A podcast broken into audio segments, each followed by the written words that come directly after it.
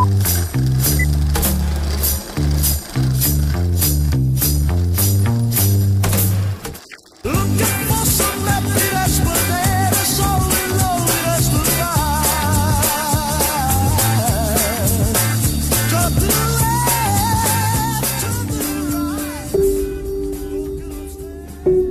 saprei dire quando tutto è iniziato. Eppure quello che era successo riguardava tutti noi. La nostra educazione, il nostro quartiere, la nostra scuola. Bisognava provare continuamente di essere veri uomini. E una volta dimostrato, ricominciare da zero per dimostrarlo una volta ancora. Per subire il male Si permette mai più! ci sarà pur bisogno di qualcuno che lo commetta.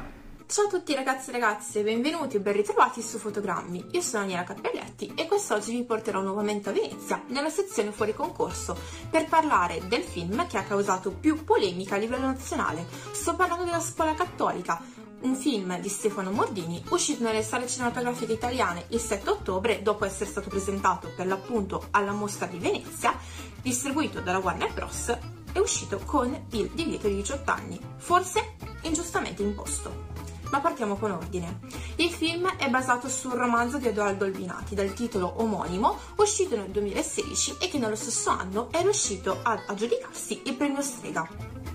Il libro racconta la storia di Edoardo Albinati, un giovane di buona famiglia romana che frequenta il pregiato istituto San Luigi, da cui in teoria dovrebbero uscire delle menti eccelse inserite nel contesto sociale e culturalmente ben sviluppate.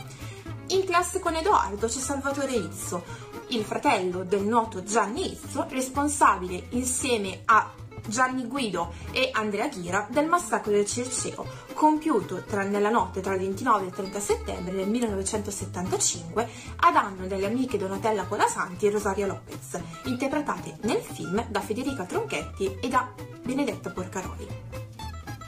Edoardo racconta dal suo punto di vista quello che accade in classe, racconta di un pestaggio subito da un compagno da parte di alcuni ragazzi di un anno più grandi, tra cui lo stesso Angelo Izzo e la sua combriccola, tranne Andrea Lira, che nel frattempo si trovava in carcere. Inoltre passa anche ad analizzare quello che accade nel contesto familiare di ogni ragazzo, dove la facciata sembra quella più importante. L'educazione viene impartita a suon di frustate, a suon di percosse da parte dei padri, mentre le madri, per la maggior parte spesso assenti, si preoccupano solamente di mandare i figli a scuola e a messa.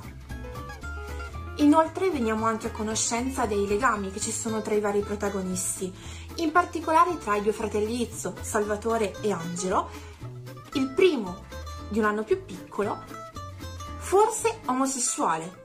Per quale motivo è lecito ipotizzarlo? Nel film non viene data una prova concreta della sua sessualità, a parte che comunque non interessa allo spettatore. Però è interessante vedere come il fratello reagisce a questo orientamento da parte del minore. Lo costringe a rinnegarlo e lo costringe anche a provarci in modo troppo esplicito con una sua amica. La ragazza spaventata si rifugierà in casa. Soltanto alla fine del film noi vedremo Salvatore andare a sposarsi con questa ragazza per conto del fratello.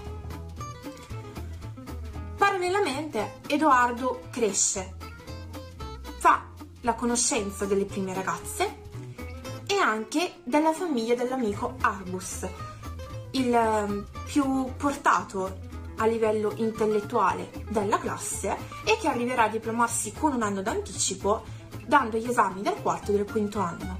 Arbus però è il primo a fargli aprire gli occhi sulla realtà che vivono, una realtà omertosa, una realtà che copre quello che i ragazzi fanno in virtù per l'appunto della buona immagine. Nella sua classe c'è anche Gioacchino, uno dei figli maschi di una famiglia molto numerosa che vedrà nel corso del film la perdita della- di una delle sorelline più piccole.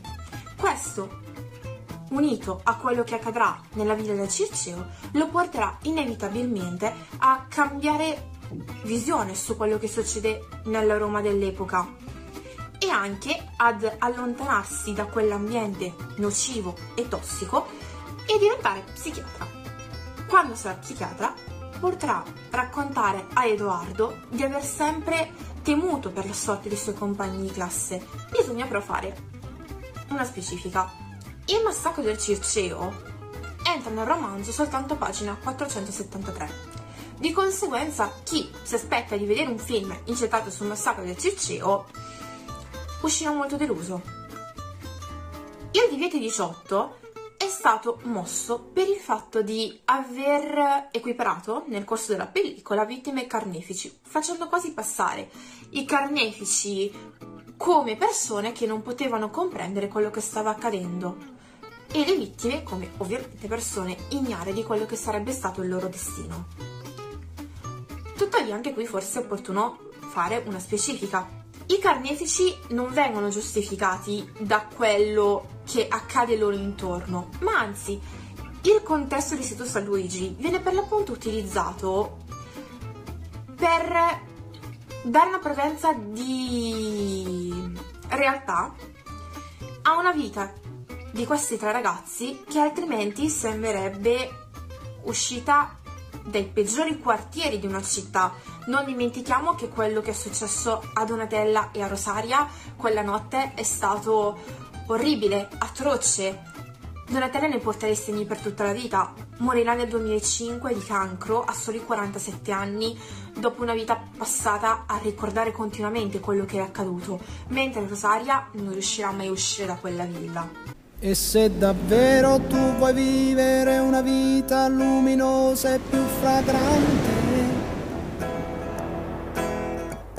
cancella col coraggio quella supplica dagli occhi. Ciao. Ciao. E Carlo? Se vogliamo possiamo raggiungerlo alla sua villa. Quale villa?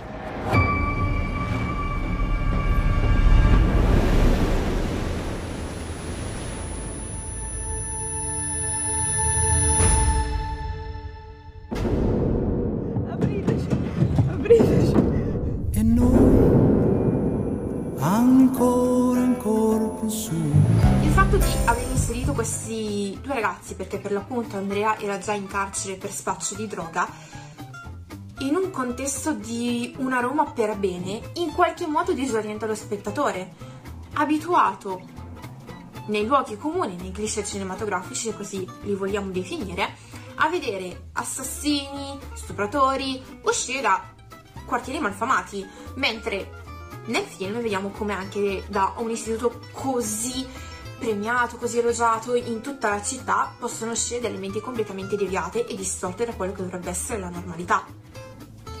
In più il divieto 18 per violenza. La scena più violenta che c'è sono dei calci inferti alla protagonista, ovvero Donatella. Tutto il resto è lasciato intuire dallo spettatore anche perché sarebbe stato quasi superfluo rappresentare quello che era accaduto quella notte. Chiunque conosce quello che è accaduto durante il massacro del Circeo, grazie a interviste, racconti e anche alla pagina Wikipedia che comunque esiste e di conseguenza chiunque può informarsi. Il fatto di aver lasciato intuire quello che accadeva inevitabilmente mette lo spettatore in un ruolo di persona avvantaggiata, perché lui sa già come andrà a finire e sa già che una delle due ragazze non sopravviverà. Sfido chiunque a vedere la scena quando loro due salgono in macchina su un maggiolino e non urlare vi prego ragazze voltatevi dall'altra parte e correte via più veloci che potete. Ma noi sappiamo già la realtà, sappiamo già come andrà a finire. E poi un'ultima considerazione. Chi è particolarmente sensibile dopo aver letto la trama e aver letto che comunque quei mesi successivi, perché il racconto parte da sei mesi prima di settembre, fino ad arrivare alla notte di settembre, e sa come andrà a finire la vicenda, perché appunto è una vicenda di cronaca nota, non andrà a vederlo al cinema. Non credo che i genitori avrebbero mai portato i bambini di 8 anni a vedere la scuola cattolica. Però forse 18 potrebbe anche essere stato un divieto un po' troppo alto, anche perché stiamo pur sempre parlando di un film che racconta la violenza sulle donne. E vietare ai 18 anni un film che racconta la violenza sulle donne ha sempre il lato negativo della medaglia, anzi forse soltanto il lato negativo, dato che comunque sembrerebbe vietare quello che accade a persone minorenni, quando in verità ai telegiornali si sentono ogni giorno casi di violenza, di femminicidi e questo fatto viene comunque ricordato ogni anno. La lancia va spezzata a favore degli attori che si sono prestati per fare questi ruoli.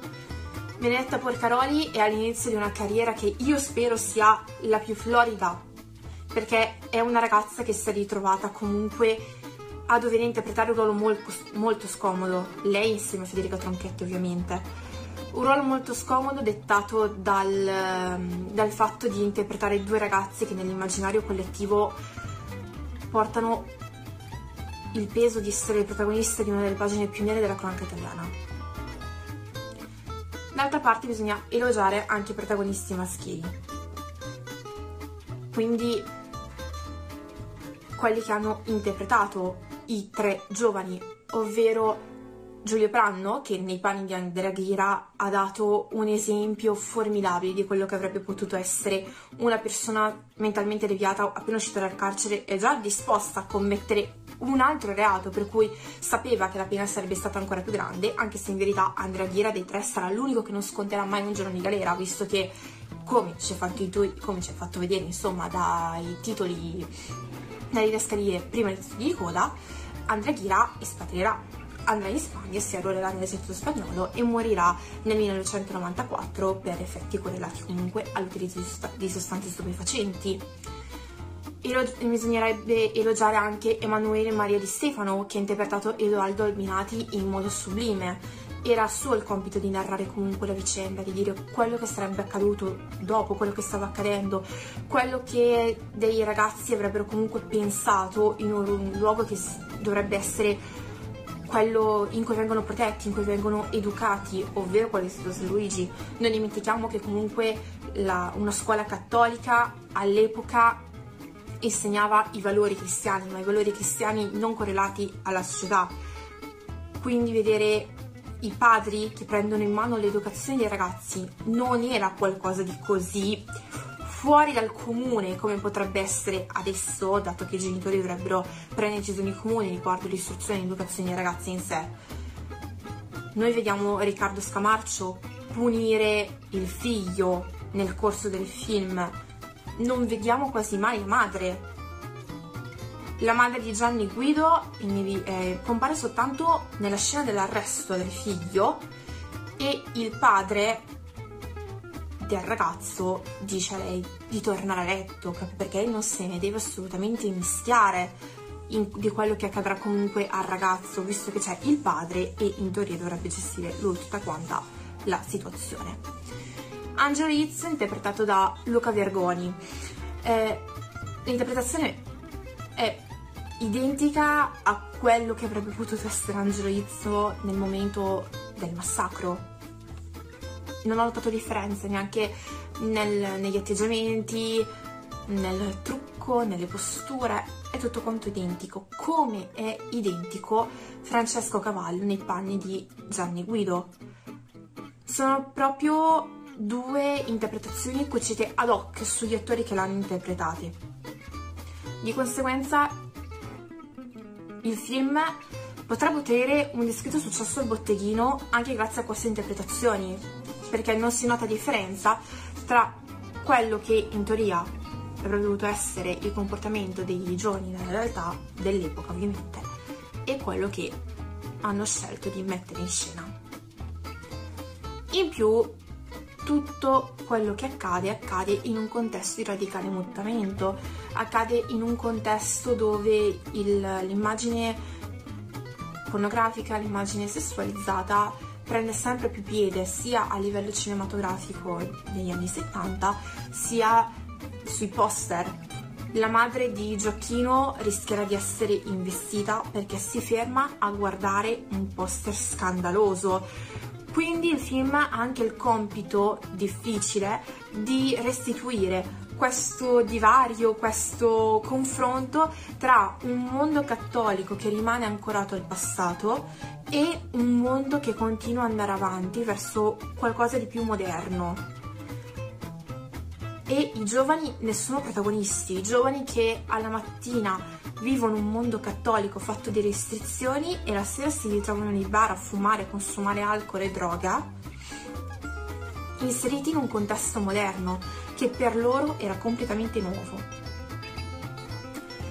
Quindi ragazzi ragazzi, il mio compito è finito, vi invito ad andare a vedere questo piccolo capolavoro al cinema, ovviamente se non siete troppo sensibili, se non vi dà comunque fastidio la rappresentazione di un fatto di cronaca vera del panorama italiano su grande schermo e a rimanere sintonizzati su fotogrammi per le recensioni future. Ci trovate su YouTube, su Spotify e anche su Instagram. Un bacio a presto, ciao! E noi ancora, ancora più su. Planando sopra boschi di braccia tese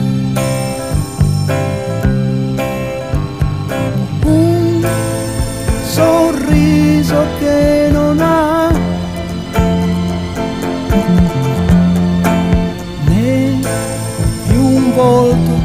più Natale.